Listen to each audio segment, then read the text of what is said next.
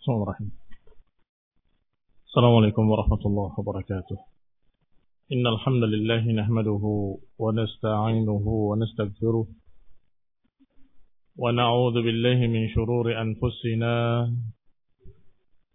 ومن سيئات أعمالنا من يهده الله فلا مضل له ومن يضلل فلا هادي له وأشهد أن لا إله إلا الله وحده لا شريك له وأشهد أن محمدا عبده ورسوله صلى الله عليه وعلى آله وأصحابه والتابعين وتابع التابعين ومن تبعهم بإحسان إلى يوم الدين. يا أيها الذين آمنوا اتقوا الله حق تقاته ولا تموتن إلا وأنتم مسلمون. يا أيها الناس اتقوا ربكم الذي خلقكم من نفس واحدة وخلق منها زوجها وبث منهما رجالا كثيرا ونساء. واتقوا الله الذي تساءلون به والأرحام. إن الله كان عليكم رقيبا. يا أيها الذين آمنوا اتقوا الله وقولوا قولا سديدا. يصلح لكم أعمالكم ويكفر لكم ذنوبكم. ومن يطع الله ورسوله فقد فاز فوزا عظيما. أما بعد فإن خير الحديث كتاب الله وخير الهدي هدي محمد صلى الله عليه وعلى آله وسلم. وشر الأمور محدثاتها فإن كل محدثة بدعة وكل بدعة ضلالة وكل ضلالة في النار Ikhwani fi din, a'azakumullah. Kita selesai dari pembahasan tentang perang Badr. yakni Ghazwatu Badrin al-Kubra.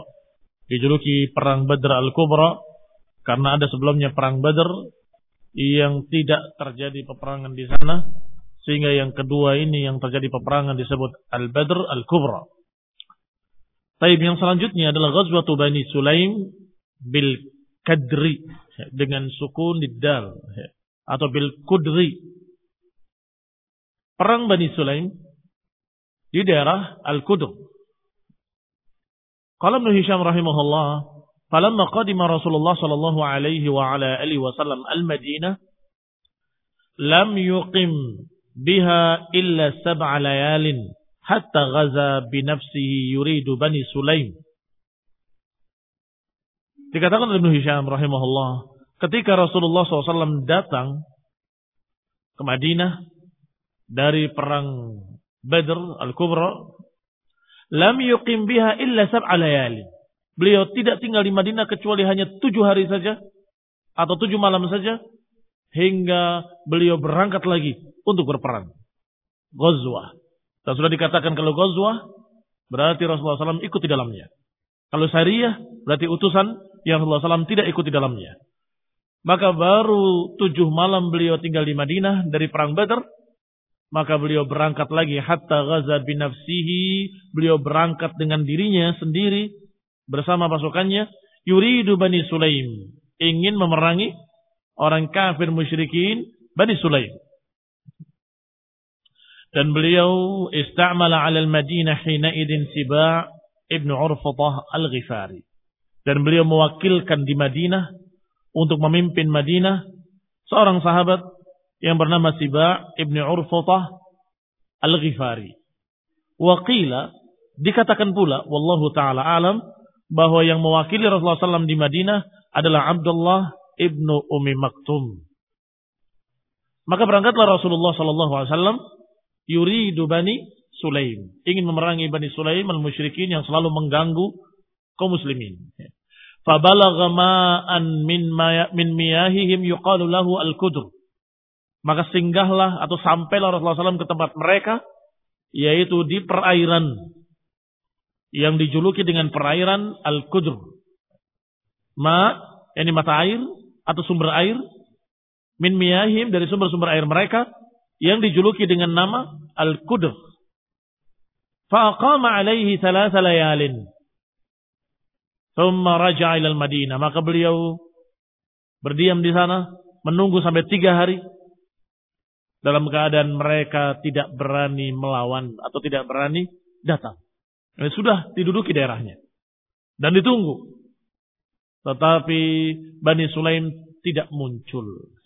Mereka melarikan diri dan tidak terlihat sampai ditunggu oleh Rasulullah SAW dan para sahabatnya dari pasukan mujahidin sampai tiga hari, tiga malam. Thumma raja'a ila Madinah. Kemudian kembali ke Madinah. Walam yalqa kaidan. Kembali ke Madinah dalam keadaan tidak bertemu kaid. Yani tidak bertemu mereka atau tipu daya mereka.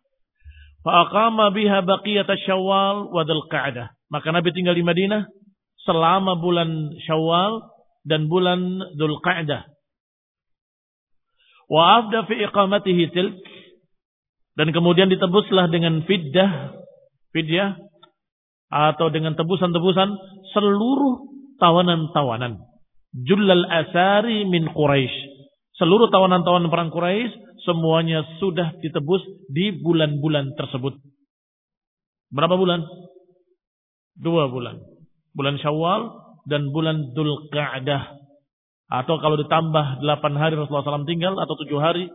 Tujuh lama Rasulullah SAW tinggal di Madinah berarti dua bulan tujuh hari maka fi iqamatihi til di dalam Rasulullah SAW dua bulan tadi semua al-asari, semua syariah, semua tawanan-tawanan sudah ditebus.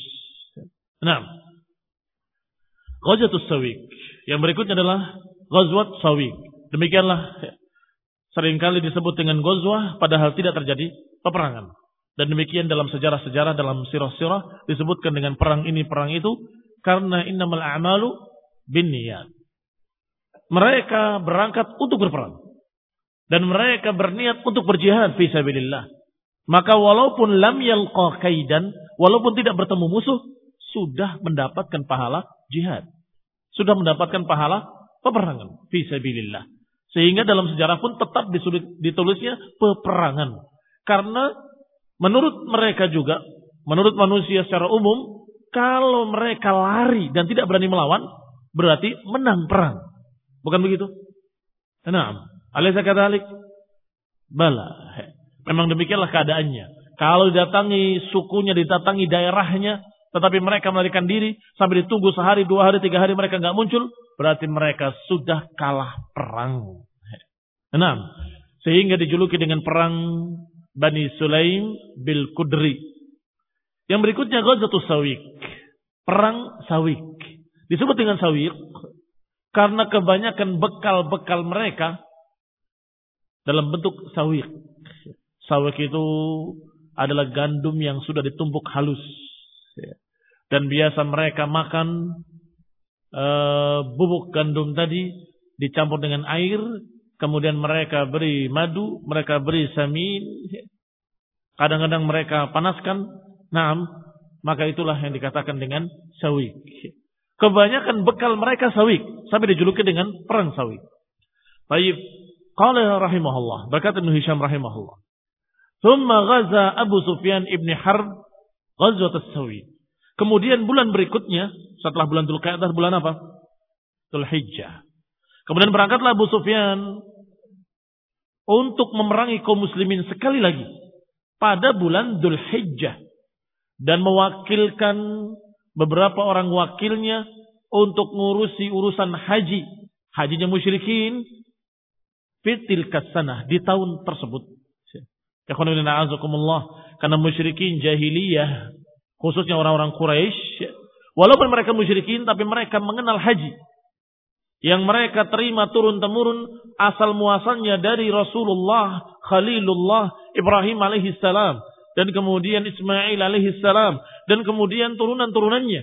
Tetapi sekian panjang waktu, sekian lama waktu berjalan, mulailah haji mereka sudah berubah sekian macam perubahan-perubahan. Menjadi haji musyrikin. Mereka menyembah berhala dan mereka meletakkan 360 berhala di sekitar Ka'bah. Dan mereka wukuf Selain di Arafah, mereka wukuf pula di berhala Latta. ini kebiasaan mereka yang menambah-nambah haji dengan bid'ah-bid'ah dan syirik-syirik. Bahkan sebagian mereka menyatakan dengan kebid'ahan berikutnya. Barang siapa yang mau haji dari orang-orang luar Quraisy, maka tidak boleh haji kecuali dengan pakaian ahlul humsi. Ahlul humsi itu adalah kaum ningrat. Menurut Quraisy, kaum ningrat adalah mereka sendiri. Sehingga orang-orang asing dari luar Mekah yang mau haji harus memakai pakaian orang-orang Quraisy, pakaian kaum ningrat, pakaian orang-orang yang mulia yang dijuluki ahlul humsi. Barang siapa yang tidak punya maka dia harus menyewa atau membeli. Maka orang-orang Quraisy mengambil keuntungan dengan menjual pakaian-pakaian dengan harga mahal atau menyewakannya dengan harga mahal. Maka siapa yang tidak memiliki pakaian ahlul humsi, tidak mampu membeli, tidak mampu menyewa, maka mereka bertelanjang tawafnya. Menurut mereka suci. Menurut mereka bahwa saya lebih baik telanjang daripada memakai pakaian yang rendahan atau pakaian orang-orang rendah, tidak memakai pakaian orang-orang ningrat. Mereka menganggap bahwa itu adalah fitrah sebagaimana lahirnya ke dunia dalam keadaan telanjang, maka tawaf di hadapan Allah dalam keadaan telanjang, sebagaimana nanti dibangkitkan dalam keadaan telanjang, kata mereka. Dan sekian banyak bid'ah-bid'ah lainnya. Al-Muhim. Yang mau kita ceritakan di sini adalah bahwa Abu Sufyan biasa mengurusi urusan-urusan haji. Memberi makannya, memberi minumnya, memberi nyiapkan untuk tamu-tamunya. Tetapi ketika saat itu Dhul Hijjah, Abu Sufyan keluar dengan 200 pasukan berkuda dan mewakilkan untuk urusan haji orang lain. Kenapa demikian? Fakana Abu Sufyan hina raja'a ila Makkah wa raja'a fallu min Badrin nadhara alla yamassa ra'sahu ma'un min janabah hatta yaghzuwa Muhammadan sallallahu alaihi wa ala alihi wasallam. Karena Abu Sufyan hina raja'a ketika pulang ke Mekah dari perang Badar yang besar kemarin Waraja'a fallu Quraisy dan pulang sisa-sisa musyrikin Quraisy dijuluki dengan fallu Quraisy, sisa Quraisy karena kebanyakan mereka terbunuh. Yang pulang itu sisanya yang diistilahkan residu. Residu pasukan sisa. Yang selamat ada yang terluka, ada yang begini, ada yang begitu. Ini namanya orang pulang perang. Maka semua ketika pulang dari perang Badar dan sisa-sisa pasukan juga pulang ke Mekah dari Badar, Abu Sufyan bernadar. Nadar apa nadarnya? Nadara alla yamassa ra'sahu ma'un min janabatin. Bernadar untuk tidak tersentuh air kepalanya dan tidak akan mandi junub sampai memerangi Muhammad dan kawan-kawannya. Lihat, pulang dalam keadaan jengkel. Kenapa kalah? Lihat nanti. Saya bernadar enggak akan kepala saya tersentuh air dari mandi janabah sampai aku memerangi Muhammad dan kawan-kawannya. Kata Abu Sufyan. Demikian diriwayatkan. Orang-orang Quraisy juga masing-masing bernadar dengan kebenciannya ingin membalas dendam mereka karena saudara-saudaranya terbunuh. Fakharaja fi mi'atai rakib. Sebagai catatan bahwa ini menunjukkan orang-orang jahiliyah mengenali mandi junub. Bagi kalian yang cetakannya sama, akan tertulis di bawahnya footnote. Demikian keadaan mereka. Kanal ghuslu minal janabati ma'mulan bihi fil jahiliyah. Demikianlah mandi janabah memang sudah dikerjakan oleh orang-orang musyrikin jahiliyah sejak sebelum Islam. Kal haji wan nikah. Sama seperti haji dan nikah. Haji sudah kita ceritakan tadi. Bahwa mereka mengerjakan haji yang mereka warisi turun-temurun dari nenek moyangnya. Sedangkan nenek moyang mereka siapa? Nenek moyang Quraisy Ismail alaihi salam. Nenek moyang Quraisy adalah Ismail, Nabiullah, anaknya Nabiullah. Alaihi salam. Semoga salawat dan salam kepada mereka. Maka mewarisi haji tadi tetapi ditambah dengan sekian macam kebidahan-kebidahan dan kesyirikan-kesyirikan. Demikian pun lama di janabah. Mereka mengerjakannya kalau habis jima mereka mandi. Tetapi khusus ketika pulang perang Badar dengan kalah, mereka bersumpah untuk tidak tersentuh air sampai memerangi mereka, memerangi kaum muslimin. Demikian pula yang masih tersisa dari peninggalan para anbiya pada mereka adalah nikah. Sebagaimana diriwayatkan oleh Aisyah dalam hadis sahih, dalam kitab-kitab sahih, bahwa Aisyah menyatakan pernikahan-pernikahan di zaman jahiliyah ada sekian macam. Ada pernikahan dalam bentuk seorang berzina dengan orang lain, kemudian dia hamil dan kemudian dia panggil dukun, kemudian dia menyatakan ini bapaknya. Maka yang ditunjuk oleh bapaknya harus mengakui. Demikian pula nikah yang unik, yang sesungguhnya seperti pelacuran, adalah seorang wanita di rumahnya memasang bendera putih. Maka siapa pun yang datang kepadanya akan dilayani seperti suaminya. Tetapi bedanya dengan pelacuran hari ini, kalau waktu itu wanita yang memasang bendera putih tadi kalau hamil tidak digugurkan, tidak dibuang janinnya, tidak dibuang di pinggir sungai. Tetapi dipanggil semua yang pernah datang ke wanita tersebut. Kalau sepuluh yang pernah datang, sepuluh dipanggil semua. Dan kemudian dikatakan kepada dukun yang dipanggil sebagai hakimnya. Maka dukun melihat bayinya, kemudian melihat orang yang sepuluh tadi. Kemudian menyatakan, engkau bapak anak ini. Maka yang ditunjuk oleh dukun tadi sebagai bapaknya, dia bertanggung jawab terhadap anak tersebut. ini pernikahan jahiliyah. Dan pernikahan yang berikutnya adalah pernikahan yang seperti sekarang ini, yakni seperti diajarkan oleh Islam. Seorang melamar anak orang lain, kemudian kalau diterima, ada akad nikah, ada ijab kabul, ada mahar, setelah itu menjadi suami istri. Dan inilah yang kemudian ditakrir, ditetapkan oleh Rasulullah SAW bahwa itu benar. Maka dilanjutkan di zaman Islam. Berarti sejak jahiliyah sudah ada. Sudah ada pernikahan yang seperti zaman Islam. Sudah ada. Hanya saja masih ada bentuk-bentuk pernikahan-pernikahan lain yang merupakan pernikahan jahiliyah yang lebih tepatnya perzinahan. Setelah itu dibatalkan semua perzinahan, dan ditetapkan oleh Rasulullah SAW pernikahan adalah dengan melamar, dengan meminang, dengan ijab kabul, dengan mahar, dengan saksi-saksi. Baik. Kembali kepada ucapan Ibn Hisham rahimahullah. Fakharaja fi mi'atai rakib. Maka keluarlah Abu Sufyan Ibn Harb dengan 200 pengendara kuda. Rakib pengendara min Quraisy dari kalangan Quraisy semuanya. Liyadharra biyaminihi untuk menunaikan sumpahnya, untuk menunaikan nazarnya.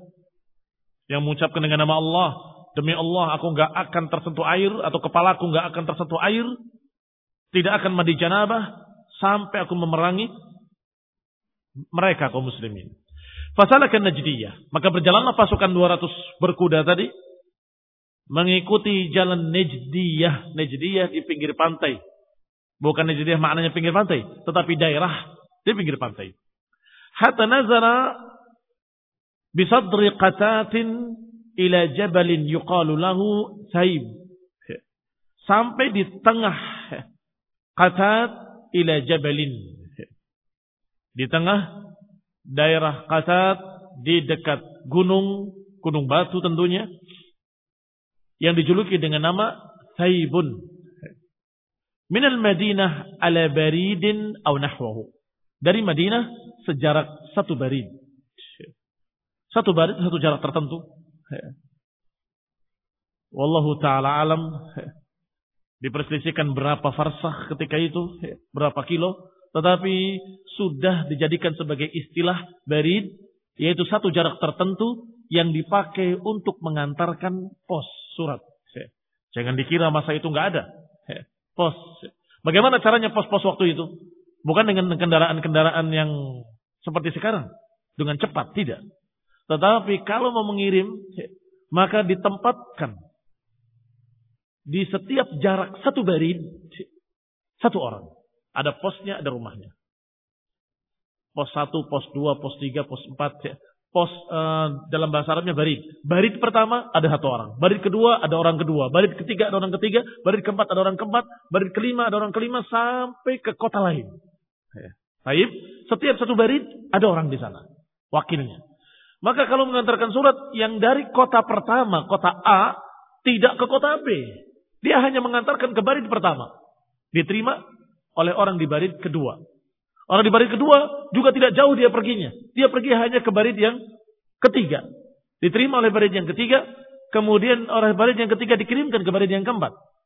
Terus begitu, maka suratnya berjalan. Orang-orangnya hanya tetap di pos-posnya saja. Pergi ke barid yang berikutnya, kembali. Terbayang? Oleh karena itu, sampai hari ini, yang namanya pos dalam bahasa Arab disebut barid. Kantor posnya, maktabul barid. Nah, kembali kepada pembahasan kita. Dengan jarak satu barid dari Madinah, berarti tidak begitu jauh. Satu barid saja. Thumma kharaja minal laili hatta ata Bani Nadir. Kemudian di malam hari dia keluar hingga mendatangi suku Bani Nadir. Bani Nadir adalah Yahudi. Yahudi Bani Nadir. Tahta lail di malam hari. Fa'ata Huyai ibni Akhtab fadaraba alaihi babahu. Kemudian dia mendatangi rumahnya Huyai ibni Akhtab. Seorang Yahudi. Seorang yang kafir. Musuh besar kaum muslimin. Musuh Rasulullah SAW. Musuh Nabiullah. Huyai ibni Akhtab. Yang Rasulullah SAW hingga memerintahkan sahabat untuk membunuhnya. Huyai ibni Akhtab. Tetapi ternyata orang ini penakut, peng, pengecut. Daraba alaihi babahu diketok rumahnya oleh Abu Sufyan. Fa'aba an yaftaha alaihi babahu. Huyai bin Akhtab tidak berani membuka pintu. Aba an yaftaha alaihi babahu. Menolak untuk membukakan pintu untuknya. Wa khafahu dan takut kepadanya. Ada apa ini? Malam-malam begini ada yang ngetok-ketok bersenjata lengkap lagi. Nggak dibuka oleh Huyai Ibn Akhtab. Fansarafa. Maka Abu Sufyan kembali ke rumah yang lain. Rumah tokoh Yahudi yang lain. Yaitu Salam Ibn Mishkam. Juga tokoh Yahudi. Bahkan seorang yang merupakan pemegang perbendaharaan Yahudi. Wakana Sayyid ala Bani Nadir. Dan Ibn Mishkam ini adalah tokohnya Yahudi Bani Nadir. Fi zamanihi, di zamannya. Fi zamanihi dhalik. Wa sahibu kanzihim. Dan pemilik perbendaharaan mereka. Mereka itu Yahudi, hidupnya bersama-sama. Dan biasanya dalam satu benteng. Bersama-sama dalam satu benteng. Dan mereka mengumpulkan iuran. Iuran itu seperti baitul mal. Mereka kumpulkan hartanya. Kalau ada kejadian-kejadian besar yang membutuhkan dana, maka mereka akan pakai dana dari perbendaharaan yang dikumpulkan tadi. Nah Ibn Mishkam inilah pemegang harta perbendaharaan tadi. Fasta'adana fa'adina lahu faqarahu wa saqahu. Maka Abu, Sufyan minta izin untuk masuk. Diizinkan untuk masuk. Dan kemudian dijamu sebagai tamu. Wasaqahu dan juga diberi minum. Qarahu dijamu, saqahu diberi minum. Wa batana lahu min khabarin nas dan kemudian dikhabarkan dituangkan kepadanya dari berita-berita manusia. Ini terjemahan. Adapun kalau kamu melihat kalimat per kalimatnya, batana berarti perut. Khobar berarti berita, nas manusia. Perut baginya berita manusia. Apa itu maknanya?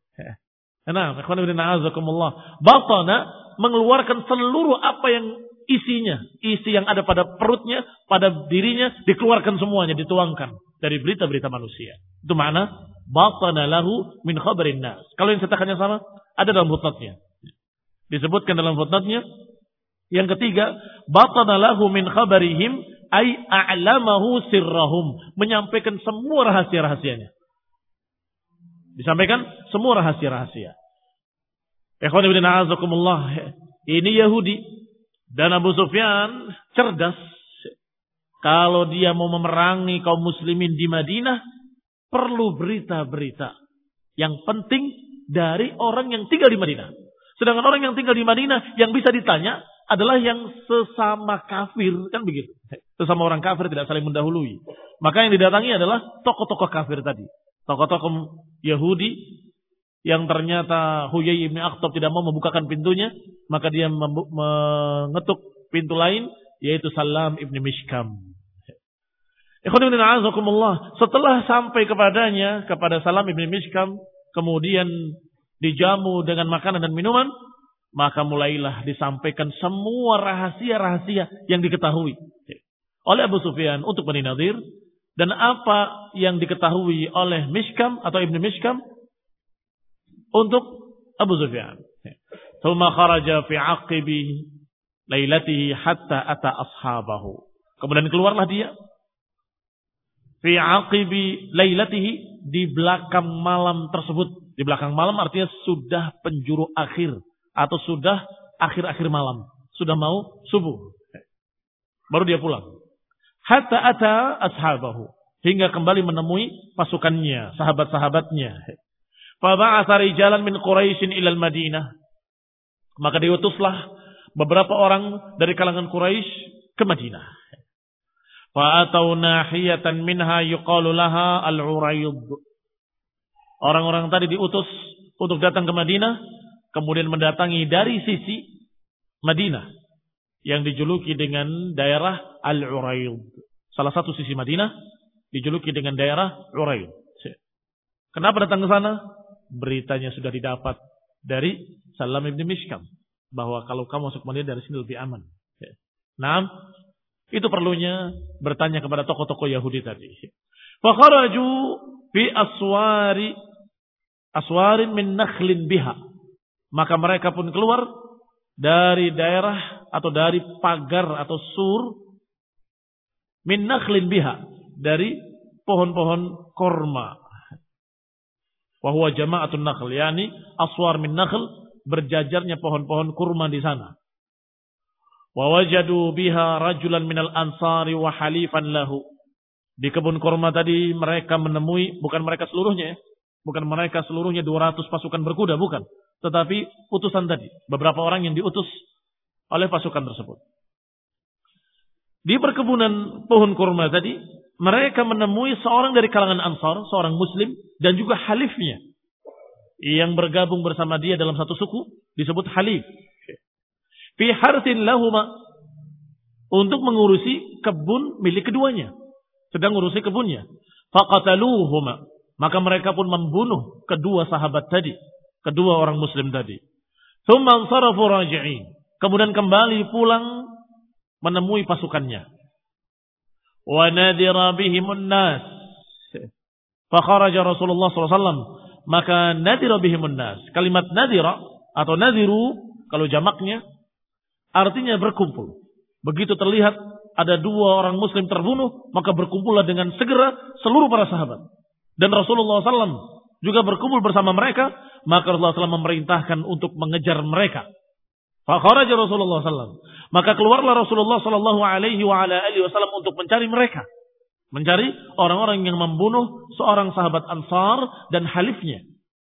Wasta'amala 'ala al-Madinah Bashir ibni Abdul Mundir. Kemudian Nabi memerintahkan untuk menggantikan dirinya di Madinah untuk memimpin Madinah seorang yang bernama Bashir ibni Abdul Mundir. Hatta balagha qarqar al-Qudar. Dikejar mereka sampai ke daerah Korkorat al-Kudar atau Korkorat al-Kudri. Inilah kenapa perangnya disebut perang Kudur. Nah, atau lebih terkenalnya perang Sawik. Thumman sarafa raji'an wa qad fatahu Abu Sufyan wa ashabu. Kemudian setelah sampai di sana tidak menemui apa-apa, maka kembalilah pasukan tersebut ke Madinah dan sudah hilang Abu Sufyan dengan pasukannya, dengan 200 pasukannya. Wa qad azwadan min azwadil qaum.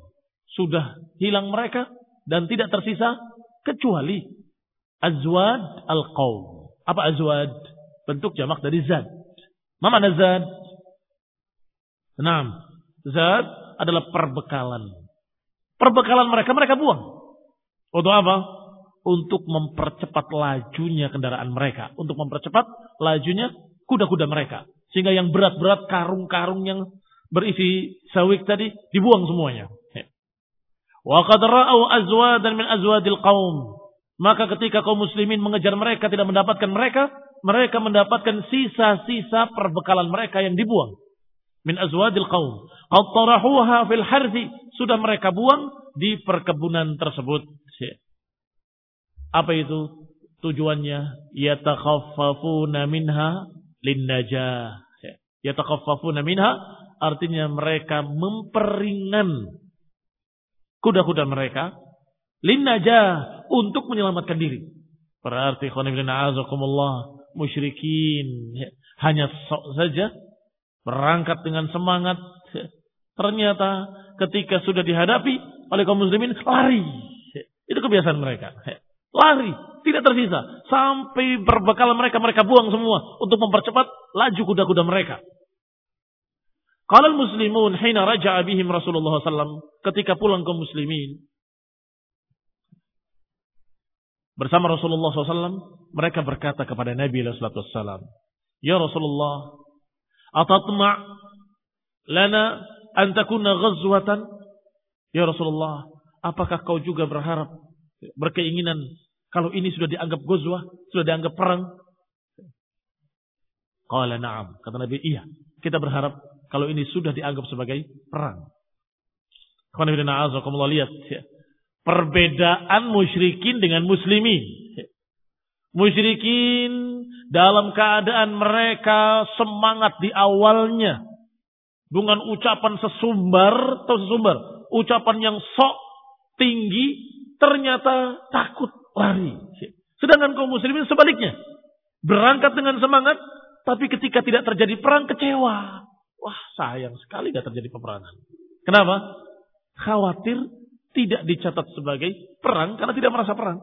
Yang kedua, tidak mendapatkan syahid. Padahal syahadah, mati syahid, itu adalah harapan-harapan kaum muslimin. Sehingga ketika kaum muslimin memerangi Romawi, pimpinan kaum muslimin berkata kepada Raja Romawi, kami membawa pasukan yang ingin mati sebagaimana pasukan kalian ingin hidup. Kami membawa pasukan yang ingin mati sebagaimana kalian pasukan kalian ingin hidup. Sudah berbeda. Pasukan Romawi ingin hidup. Ingin pulangnya disambut sebagai pahlawan. Itu kan? Tetapi pasukan muslimin ingin mendapatkan syahadah. Ingin mendapatkan kemuliaan syahid. Maka tentunya akan berbeda di lapangan. Tentunya akan berbeda keadaannya ketika peperangan terjadi. Akan berbeda. Yang ini dengan semangat, yang ini sekedarnya saja. Kalau selamat, Alhamdulillah mereka pulang. Ya kalau mengucapkan Alhamdulillah, mungkin mengucapkan puji Tuhan. Kalau Nasrani Romawi. Atau mereka akan memuji berhalanya kalau mereka musyrikin. Ikhwan ibn a'azakumullah demikianlah perang Sawiq. Jadi apa Sawiq? Hah? Enam. Gandum yang sudah ditumbuk halus seperti terigu. Baik. Kenapa perangnya dinamakan perang Zawid? Karena mereka kaum muslimin tidak mendapati pasukan musyrikin, hanya mendapati bekal-bekal mereka yang mereka buang, yang ternyata semuanya sawit. Semuanya sawit. Peperangan berikutnya, yang juga tidak terjadi peperangan tapi disebut ghazwah, yaitu ghazwah di Amr. Ghazwah di Amr. Falamma raja'a Rasulullah sallallahu alaihi wa ala alihi wasallam min ghazwat Sawiq. Ketika Rasulullah SAW pulang dari perang Sawiq pada bulan Dhul Hijjah barakallahu fikum. Pada bulan Dhul Hijjah aqama bil Madinah baqiyata Dhul Hijjah. Maka Nabi tinggal di Madinah sisa bulan Dhul Hijjah. Sisa bulan Dhul Hijjah beliau tinggal di Madinah au qariban minha atau dekat di sana. Tsumma ghaza Najdan. Kemudian beliau memerangi daerah Najd. Siapa yang tinggal daerah Najd dari musyrikin, kufar, yuridu Ghatafan. Di daerah Najd, di sana ada suku Bani Ghatafan. Bani Ghatafan adalah yang bergabung bersama Yahudi. Bani Quraidah, Bani Nadir, dan juga sekian banyak Yahudi dan musyrikin Quraisy nanti ketika dalam perang Khandaq. Dalam perang Khandaq, Bani Ghatafan akan bergabung dengan musyrikin. Sebelum terjadi perang Khandaq, mereka sudah mengganggu kaum muslimin. Sudah menunjukkan permusuhannya. Maka Rasulullah SAW menyatakan berangkat. Kita berangkat ke Najd. Kita perangi mereka, Bani Ghatafan yang selalu menghalangi dan menentang dakwah Islam. Wahia ghazwah di Amr. Yang perangnya dijuluki dengan ghazwah di Amr. Yang memiliki Amr. Wa 'ala al-Madinah Utsman ibn Affan dan yang menggantikan posisi Nabi untuk memimpin di Madinah adalah Utsman ibn Affan radhiyallahu taala anhu. Faqama bi Najdin, maka Nabi tinggal di Najd. Menunggu mereka yang melarikan diri. Takut kepada kaum muslimin. Ini membuktikan kebenaran ucapan Rasulullah SAW. Bahwasanya beliau menyatakan nusirtu birru'bi masirata syahrin. Ini petikan dari hadis Rasulullah SAW di dalam kitab-kitab sahih, dalam kitab sahihain, bahwa beliau menyatakan umir itu khamsan lam yu'tahunna ahadun minal anbiya'i qabli. Aku diberi lima. Apa yang tidak diberikan kepada nabi-nabi sebelum. Apa di antaranya? Nusirtu birru'bi masirata syahrin. Aku dimenangkan oleh Allah birru'b dengan rasa takut yang ditimpakan kepada musuh-musuhnya masih rata syahrin sejarak perjalanan satu bulan. Yang di satu bulan lagi kaum muslimin mau datang, mereka sudah ketakutan lari tunggang langgang. Nusirtu birru'bi rata syahrin. Nah, ini buktinya. Ingin memerangi mereka Bani Sulaim di Kuder. Ternyata mereka sudah lari. Juga ketika akan mengejar pembunuh dua orang tadi, sahabat Ansar dan halifnya, yaitu pasukan musyrikin, sejumlah 200 pasukan berkuda. Dikejar, sudah hilang, sudah lari. Demikian pula pada perang Ghazwat di Amr. Rasulullah SAW datang ke Najd untuk menemui suku Bani Ghatafan, musyrikin yang menentang Rasulullah SAW dan juga menentang para sahabat, menentang kaum muslimin dan menentang agama. Faqama bin Najdin. Maka beliau tinggal di Najd. Nunggu. Mana mereka? Ini selama bulan safar. Selama bulan safar. Kullahu. Bayangkan sebulan penuh nunggu di sana. Au qariban min dhalik. Atau lebih dari itu. Sebulan atau lebih. Thumma raja'a ilal Madinah. Kemudian kembali ke Madinah. Walam yalqa kaidan. Tetapi tidak menemui tipu daya apa pun. Tidak menemui peperangan. Falabitha biha syahru rabi'il awal kullahu. Maka Nabi pun tinggal di Madinah selama bulan Rabiul Awal seluruhnya. Au illa qalila atau kurang sedikit.